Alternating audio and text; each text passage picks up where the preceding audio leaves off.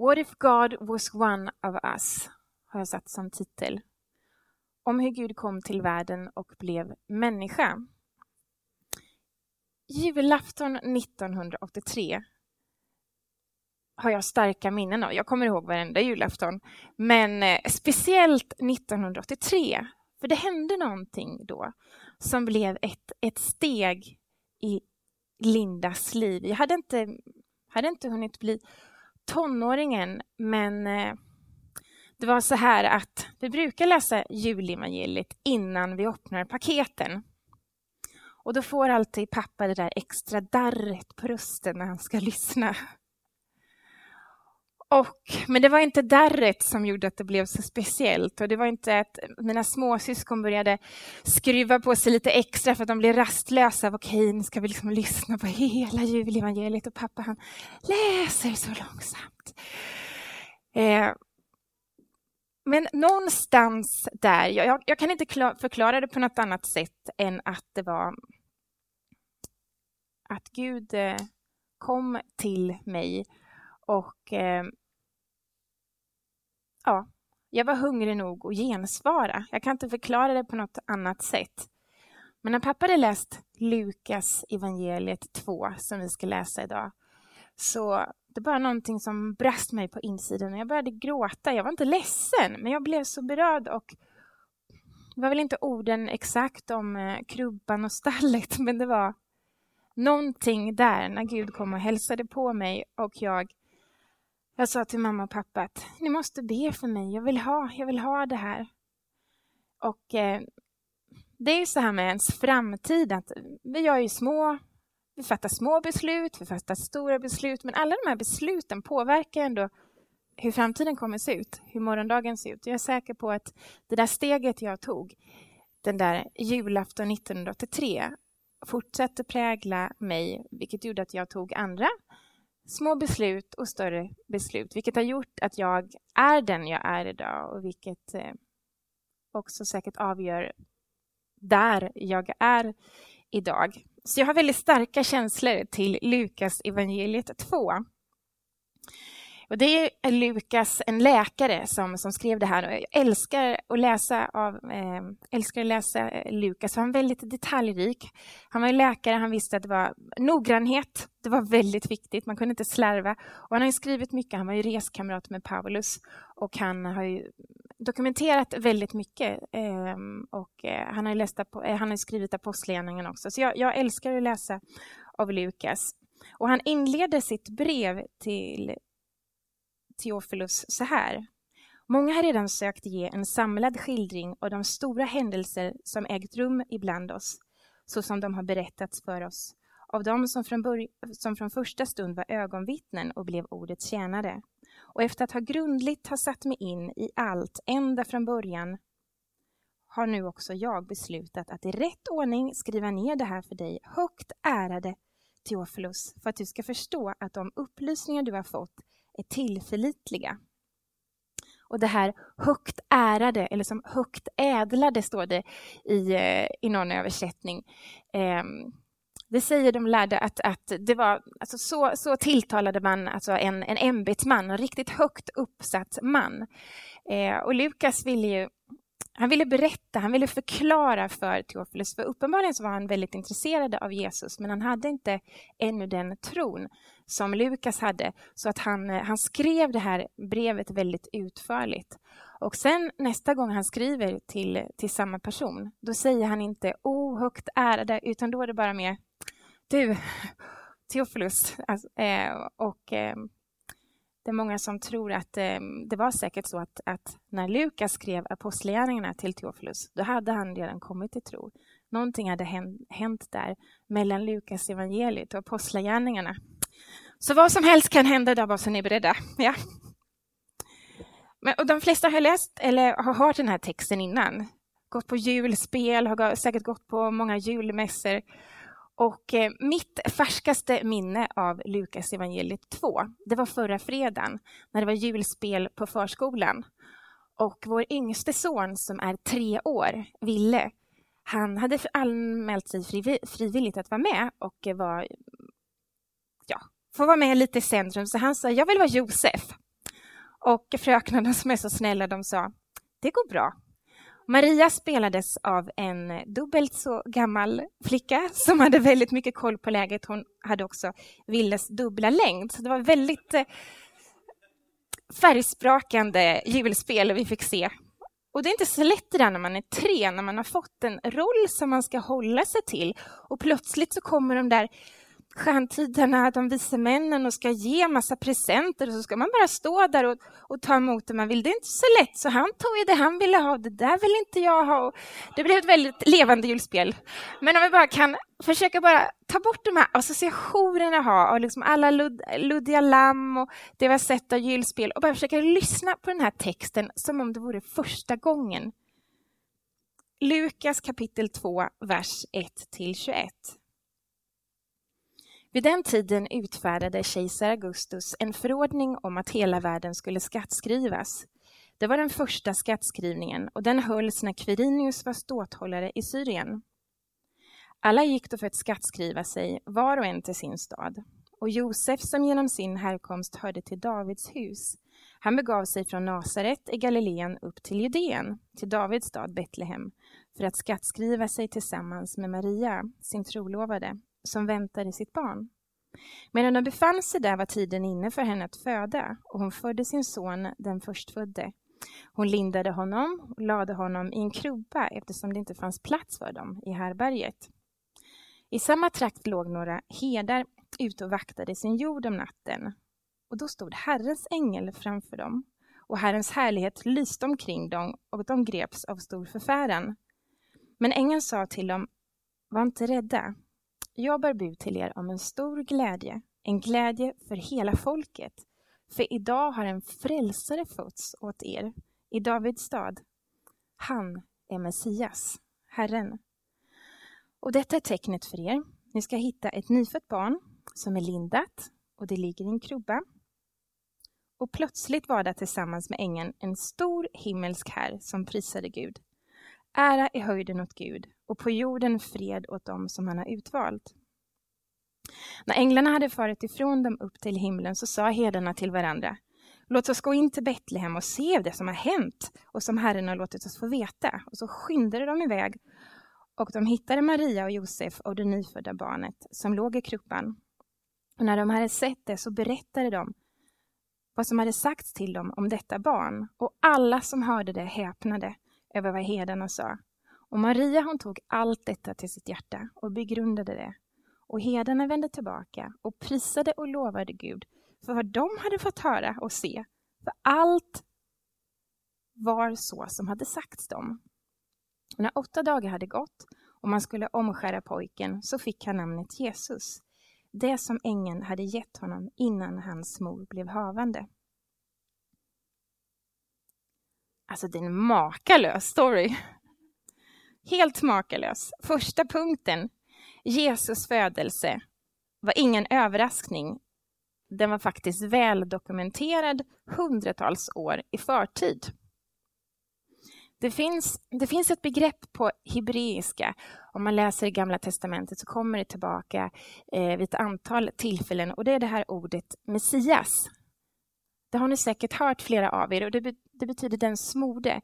Eh, om man ser hur, hur eh, när man skulle kröna kungar då, då, hällde, de, eh, då hällde de olja eh, på huvudet och man, då, alltså man, man krönte konungen, det var en utvald och, och eh, just det här utvald, eh, den smorde, det kallade man eh, ja, det betyder då Messias. Och eh, det grekiska ordet för, för samma sak, det är Kristus. Om vi bara tar en liten bakgrund här på, på Bibeln och, och Gamla Testamentet. Alltså man, bara man går till, till första sidan och börjar läsa om skapelseberättelsen och så ser man ju att Gud och människan har ju kontakt. Det finns en närhet. Eh, det finns ingen synd som, som separerar utan det, det, är, helt, det är helt fritt. Eh, och sen när man börjar bläddra, det räcker med att man bara börjar bläddra någon sida så får man läsa om första mordet. När eh, bröderna Kain och Abel, eh, det sker någonting där och den ene brodern dödar den andra. Så vi har inte kommit långt. Det räcker att göra så här, så är vi där. Så någonting som från början var så perfekt, var så fantastiskt, börjar genast bara fallera. Och man ser att den här... Vi vet ju att syndafallet det sker i början och så kan man bara bläddra och så om man bara läser genom Gamla testamentet så kan man bara se att den här eh, sprickan eller det här, den här närheten som beskrivs i början mellan Gud och människan det bara blir en spricka som blir större och större och, och större. Eh, om man följer den här, de här historiska alltså berättelserna och den historiska dokumentationen så ser man det. Alltså det blir väldigt uppenbart att mänskligheten börjar dra åt ett håll och börjar leva med värderingar som, som inte alls Gud eh, eh som inte alls Gud står för. Eh, och den här eh, man kan väl säga att den här förändringen i förhållandet blir väldigt, det blir väldigt uppenbart att det är någon förändring som behövs. Det är någonting som behöver hända för att på något vis få skutan att komma tillbaka. Alltså för något vis behöver någonting hända mellan mänskligheten och Gud för att nu är det på väg åt fel håll. Och när man följer det här, när man läser mer och mer genom hela Gamla testamentet, så stöter man just på det här ordet eh, Messias. Och det, det, märks att det är någon person som träder fram när man ser att bara det här gapet blir större och större mellan Gud och människan. Så ser man att det börjar man läsa om löften. Och eh, vi kan kika på Jeremia. Han, han säger till exempel så här. Se, dagar ska komma när det kommer komma en rättfärdig telning. Eh, ja, alltså på svenska, ett barn, en avkomma eh, som är rättfärdig. Eh, han kommer växa upp och han kommer regera som en kung. Och under den tiden, under hans tid, så kommer riket att bli räddat. Alltså man, kan bara, man kan börja ana att det är någonting som är på gång i världshistorien. Någonting på gång eh, från ovan eh, för att ändra det här som har hänt. För att på något vis fixa den här sprickan som har skett mellan mänskligheten och Gud. Eh, och Jesu födelse, eh, som jag sa, det, den var, det står väldigt mycket i Gamla testamentet om det som skulle hända. Eh, och jag har samlat ihop, Andreas du kan bara visa, det finns, alltså det finns hur mycket som helst. Jag kan ge några exempel. Det står till exempel att den här Messiasgestalten som skulle komma med förändring, det står vilken ett, alltså vilken släkt han skulle komma från. Det står vilken, vilken stad han skulle födas i. Det står, och det här skrevs många hundra år innan Jesus föddes, så stod det så här, han, han kommer födas i Betlehem. Det stod vid vilken tidpunkt han skulle födas. Eh, det stod beskrivet att den här personen kommer vara född av en kvinna som var oskuld. Och bara där ser man att okay, nu är det något gudomligt. Det, eh, det är inte så vanligt att oskulder blir gravida, om man säger så. Eh, och bara se alltså, hur många som helst, alltså massa sådana här kännetecken för att de som skulle vara där, de som skulle leva när Messias skulle komma, att de skulle kunna känna igen honom och bara okej, okay, där är han. Vi känner igen det. Vi vet vad Bibeln säger. Nu ser vi vem det är som, som är här. och Vi kan lyssna till honom. Vi kan ta till oss av det budskapet. Det står så här, alltså massa specifika saker. Det står alltså beskrivet hur han skulle dö. Det står beskrivet om alltså att Herodes, att den kungen som regerade, skulle döda, eh, skulle döda eh, de små barnen. Alltså, det, det, var ju så att Herodes han, han blev vansinnig när han hörde om att, eh, att Jesus, att det var en kung som hade fötts. Så han lade ut en sån order att man skulle döda alla barn under, under en viss ålder. Det, det står beskrivet, och det här är många hundra år tidigare, att den här familjen skulle fly till Egypten och så vidare och så vidare. Eh, och visst finns det de som säger, alltså bibelkritiker som säger att det där är bara efterkonstruktioner. Ja, det är väl lite svårt kanske att eh, bestämma det innan, liksom att okej, okay, jag ska födas här, jag ska bara allt tillrättalagt. Eh, för om man tittar på mängden av de luften eller mängden av de kännetecken som finns eh, som, som Gud har inspirerat olika människor vid olika tidpunkter att skriva, att skriva ner. Eh, det, är helt, det är helt otroligt. Det står till exempel beskrivet om hur Jesus skulle leva. Det står hur han skulle dö, att han skulle bli han skulle spikas fast, eh, alltså spikar skulle komma genom händerna. Det stod att han skulle bli förrådd av en vän. De skulle betala 30 silverpenningar. Alltså väldigt mycket. Jag tycker det är helt makalöst. Helt amazing. Och det, finns där tillgängligt för att folket när Jesus föddes och växte upp, för att de skulle kunna känna igen honom. De skulle veta, okej, okay, vi ska lyssna till honom. Det är han som vi har väntat på. Eh, Jag hoppar genast vidare till punkt nummer två. Som jag kallat att missa hela poängen på grund av förutfattade meningar. För det var ju faktiskt så här att det var inte alla som trodde att Jesus var Messias. Det var väldigt ifrågasatt. Det fanns ett sånt här saying, som, eller som man brukar säga, bara, det kommer väl inget gott ifrån Nasaret. Och Jesus, han är från Nasaret. Man brydde sig inte ens upp och kolla att han var faktiskt var född i Betlehem, men att han växte upp med mamma och pappa, sina syskon, i Nasaret. De var ju bara tillfälligt i Betlehem eftersom, de, eftersom den här, på grund av den här skattskrivningen. Har du också blivit bjuden till en fest? Och så är det så här, ja, överväger om du ska gå eller inte. Kolla lite, okej, han ska inte dit, hon ska inte dit. Ah, så vet jag inte om det här blir riktigt kul alltså. Och så bestämmer du bara, nej, men alltså jag, jag stannar hemma. Det jag har så mycket trevligt. Alltså det, det, kommer inte bli, det kommer inte bli så, så kul. Och så kommer den här måndagen. Och du kollar Instagram och Facebook. Och du bara inser att bort. Det var världens fest. Och jag missade den. Lite fel omdöme. Jag bara utgick ifrån att ah, det här blir inte bra. Och så blir det världens fest. Och du missade den. Har du varit med om det någon gång? Du bara kalkylerar lite fel. Det blev inte riktigt så. Bara. Just det här att ha förutfattade meningar om någonting. Alltså det är, ibland är det, kan man missa ett och annat. Eh, och många judar eh, som då som var Jesus eget folk, de trodde inte på att Jesus var Guds son. De, de, kunde inte tro på att, att han var den han, han sa sig vara. De hade väldigt svårt för det, många av dem. Inte minst de skriftlärda, inte minst de som hade koll på, på skrifterna, kunde säkert rabbla upp varenda en av de här eh, profetierna som, som jag hade. De kunde rabbla upp varenda en. De visste exakt var han skulle födas. De visste exakt vad som skulle hända. De visste, men de kunde inte känna igen honom. Och Jesus han var ganska hård mot många av dem för att de var så självgoda. Många av dem alltså, gottade sig så mycket i den här bekräftelsen och den här respekten som de fick av folket. Så de kunde, inte, de kunde inte känna igen tonen. De kunde inte se att det var Guds son. De missade det. De hade en bild av hur det skulle vara.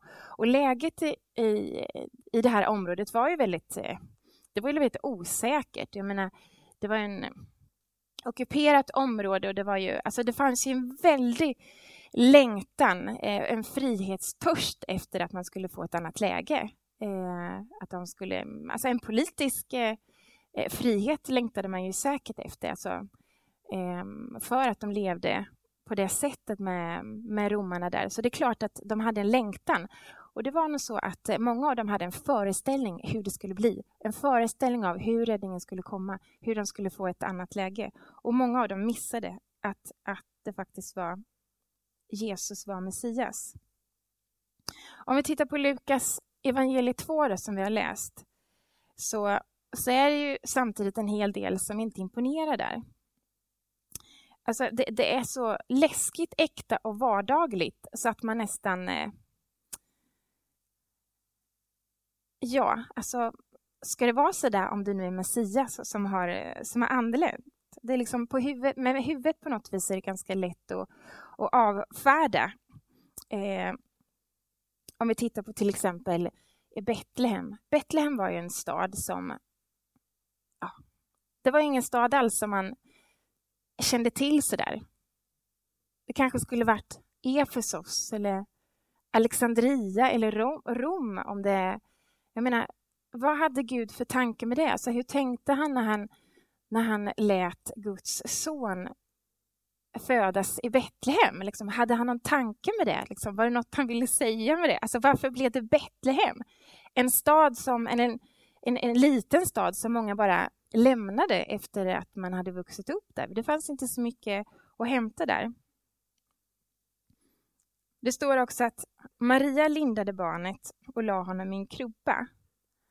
Alltså jag har varit med om tre förlossningar. Jag skulle inte vilja lägga ett nyfött barn i, i ett tråg med smutsig halm där, där loppor och massa insekter rör sig så att halmen bara går upp. Alltså jag skulle inte vilja göra det. Nu hade ju inte Maria så... Ja, de hade inte så många alternativ. Men alltså, det är ju kusligt nog ändå, alltså föda på en kliniskt ren eh, alltså förlossningssal.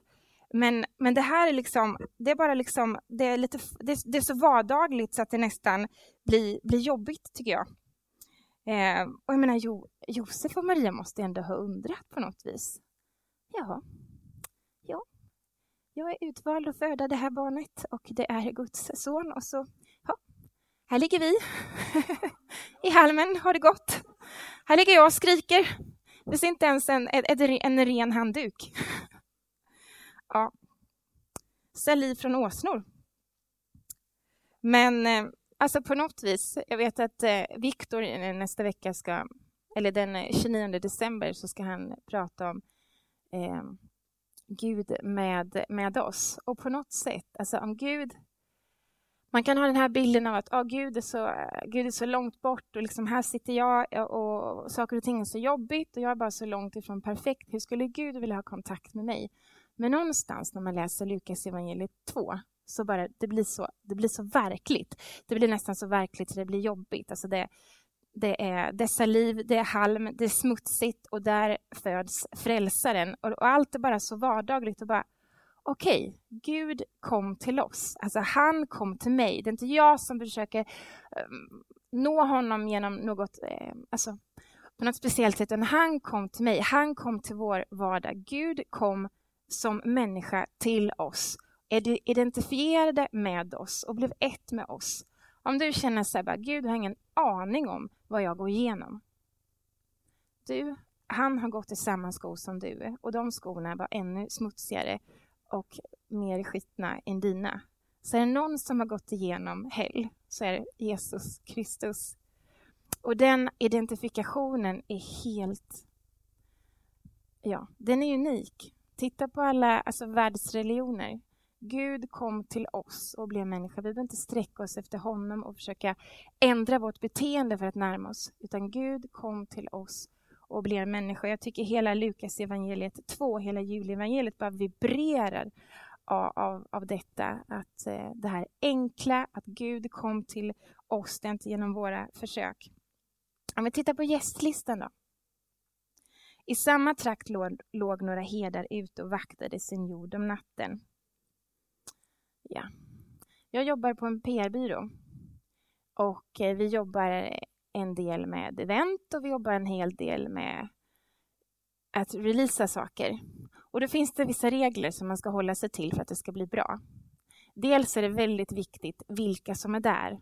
Du vill ha folk som influerar, du vill ha folk som, som eh, alltså har pondus. När de går därifrån så, så vill man, då ska de ha med sig, de kan vara bärare av det som har hänt. De kan fortsätta prata om det och de, eh, folk lyssnar på dem. Men eh, Gud behöver ingen PR-byrå. För han gör som han vill. Han är, jag är, säger han. Och han, eh, han är sina värderingar. Och han kör inte riktigt vår stil. Herdar var ju inte bara enkla människor utan eh, under den här, i den här tiden så var herdar till och med alltså föraktade, speciellt kanske av de religiösa, för de kunde inte ta del av några ceremonier, de kunde inte ta, ta del av några ritualer, utan de körde på där ute. De var ju, var ju tvungna att hålla på med sina lamm och sina får hela tiden. Eh, så de hade ingen pondus alls. Men Gud väljer att releasa de här nyheterna att en frälsare har fötts i Betlehem till den här lilla gruppen av herdar och en mängd massa får. det, alltså jag hade ju sågat det på en gång. Det, den, den, den är inte bra, Gud. Men Gud behöver ingen PR-byrå. Ni har hört den här låten. What if God was one of us? John Osborne. Alltså, yes. Han kom ner och han blev som en av oss. Och det är det många, många missar. Precis, han har kommit ner. Det är så, liksom, Gud är så långt bort. Nej, han har kommit ner. Han har kommit på vår spelhalva för att, för att nå oss. Eh, jag skulle säga, räkna inte ut Gud när saker och ting när du inte tycker att Gud spelar schack så som du har tänkt. och tänkt, okej, okay, nu gör han det här movet och sen händer det här och sen händer det här. Eller, ja, jag har bett om det här och varför svarar inte Gud? Som Linus sa för några veckor sedan. Han har säkert svarat, men han kanske inte svarat så som du trodde. Och det är därför du inte märker att han har svarat. Räkna inte ut Gud bara för att du har en bild av hur du tror att det ska vara, hur du tror att han kommer agera. Räkna inte ut Gud, utan vänta och bara fortsätt köra på, var lydig. Gud, Gud är med och Gud, och Gud har koll. Och sista punkten. Vad rör Jesu födelse mig och dig idag? Amerikanska Time Magazine skrev så här. It would require much exotic calculation to deny that the single most powerful figure, not merely in these two millenniums, but in all human history, has been Jesus of Nazareth. Det är ganska mäktigt. Historiens mest powerful figure, skriver Time Magazine. Men det här powerful, det var ändå på sånt annorlunda sätt. Det var inte bara så att vi kunde känna igen och, och säga bara wow. De vise männen, de gick till, de, de, de begav sig till Herodes, de begav sig till slottet. De tänkte det är där som han måste vara. Vi har, åkt, alltså, vi har rest lång väg med våra kameler här. Jag vet inte hur länge de reste, men de hade rest väldigt långt och de tog sig till eh, där Herodes höll till. Självklart. Det var, det var en kungason. Han hade fötts i ett, eh, i ett litet skitigt stall i Betlehem. Johannes 3 och 16 till 17 som eh, många har hört innan. Ty så älskade Gud världen att han utgav sin enfödde son för att den som tror på honom inte ska gå under utan ha evigt liv. För Gud sände inte sin son till världen för att döma världen utan för att världen skulle räddas genom honom. Första Johannes 4 och 9 till 11. Så uppenbarades Guds kärlek till oss. Han sände sin enfödde son till världen för att vi skulle leva genom honom. Kärleken består inte att vi har älskat Gud, utan att han har älskat oss. Han kom på vår planhalva. Han sträckte ut handen till oss. Han skickade Jesus Kristus till världen. Han kom in på vår halva och sände sin son till försoning för våra synder det är så stora ord så det är lite svårt att ta till sig, tycker jag. Eh,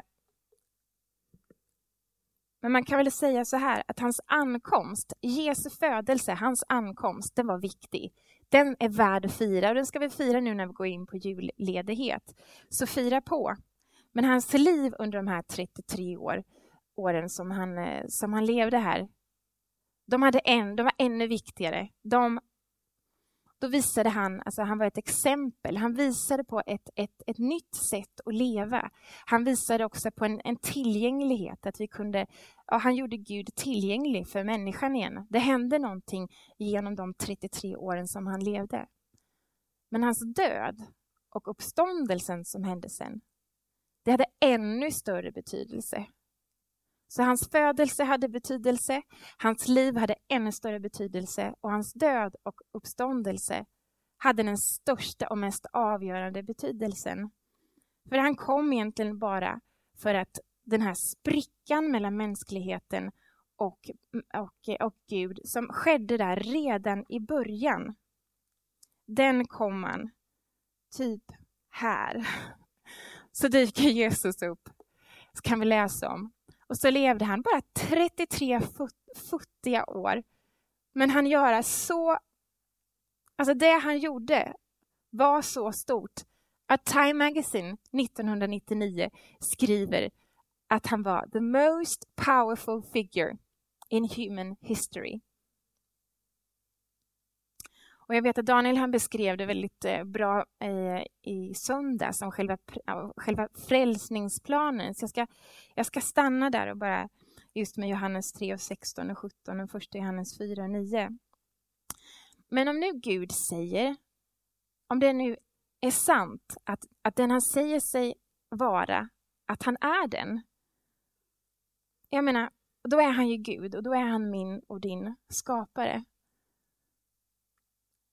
Och då, då vill man ju liksom ha kontakt med honom, om det nu är så att han är, han är vår skapare. Han är källa till allt liv. Och jag har fått vara med och ge tre barn till den här världen. Caleb, Bianca och, och Ville. Och jag, alltså jag kan inte...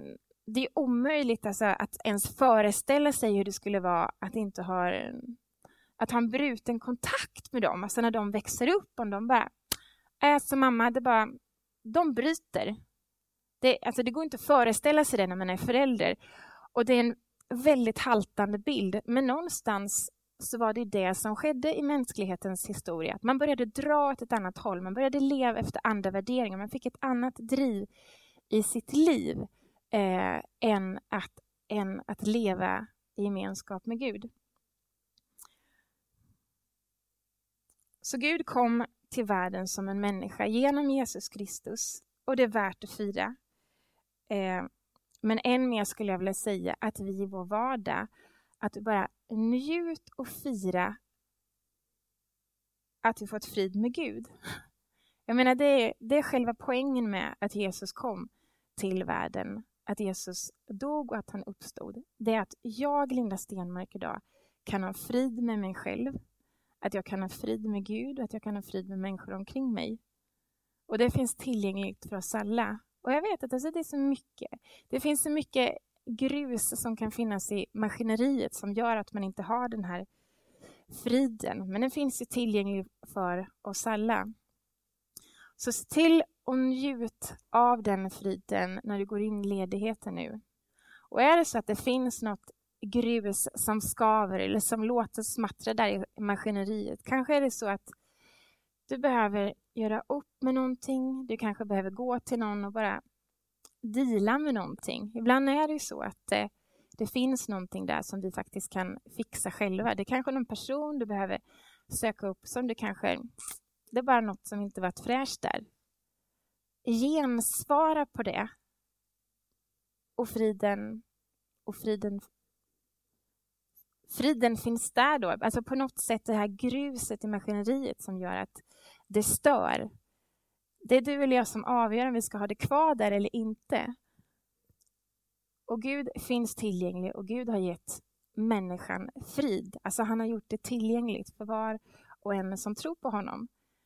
Och det ska vi ta vara på. Så um, jag ska be en bön här i slutet. Men många kallar det här för att för bra för att vara sant, men Bibeln kallar det för evangeliet, de goda nyheterna. Det är så, det är så stort. Om det, det kanske är så att du kanske är här och eh, just det här med friden med Gud. Du kanske inte har slutit frid med Gud än. Du kanske inte har slutit frid med dig själv eller människor omkring dig som du kanske inte har slutit fred med. Det finns inga genvägar med det här utan på något vis har vi alla ett, ett val. Men julevangeliet Lukas 2, det bara vibrerar av eh, frid och möjligheten som vi har att få leva i fred med Gud, för han har kommit till oss. Vi behöver inte jobba, vi behöver inte göra någonting för att förändra oss i vår egen kraft, utan Gud har kommit till oss. Han har kommit ner på vår planhalva och därför så kan du ha frid med Gud du kan ha fred med dig själv.